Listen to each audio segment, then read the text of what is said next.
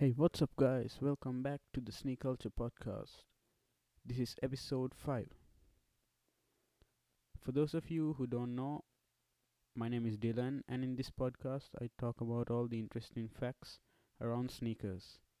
So make sure to go follow us on Instagram for daily content around sneakers at the Sneak Culture.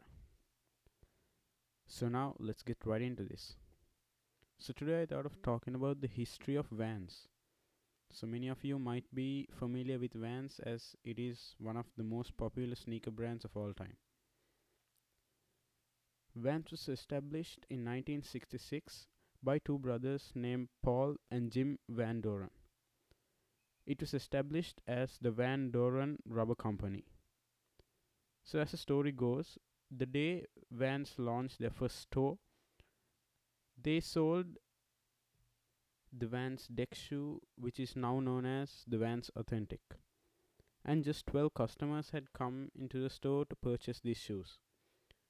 And it said that uh, the store had only display models in stock, and the 12 customers were asked to pick their shoes and return, return back in the afternoon in order to collect them.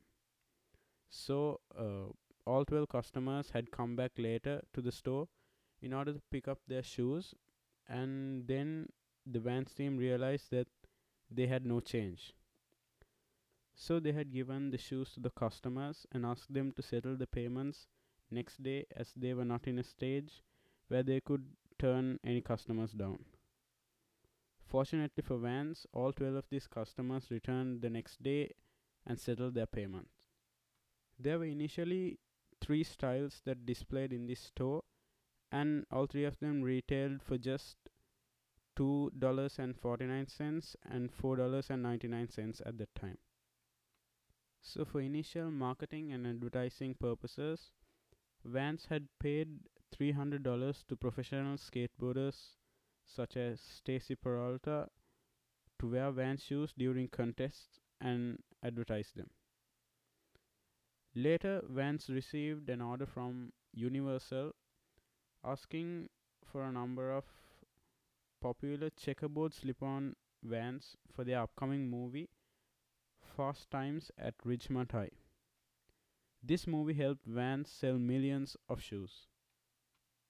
In the 1970s, Vans released two of their most iconic sneakers, and they were namely the Old Skool and the Skate High. These two shoes had a great impact on the future of the brand. In 1988, Paul Van Doren sold the company for $74.4 million. And back in 2004, uh, Vans merged with VF Corporation.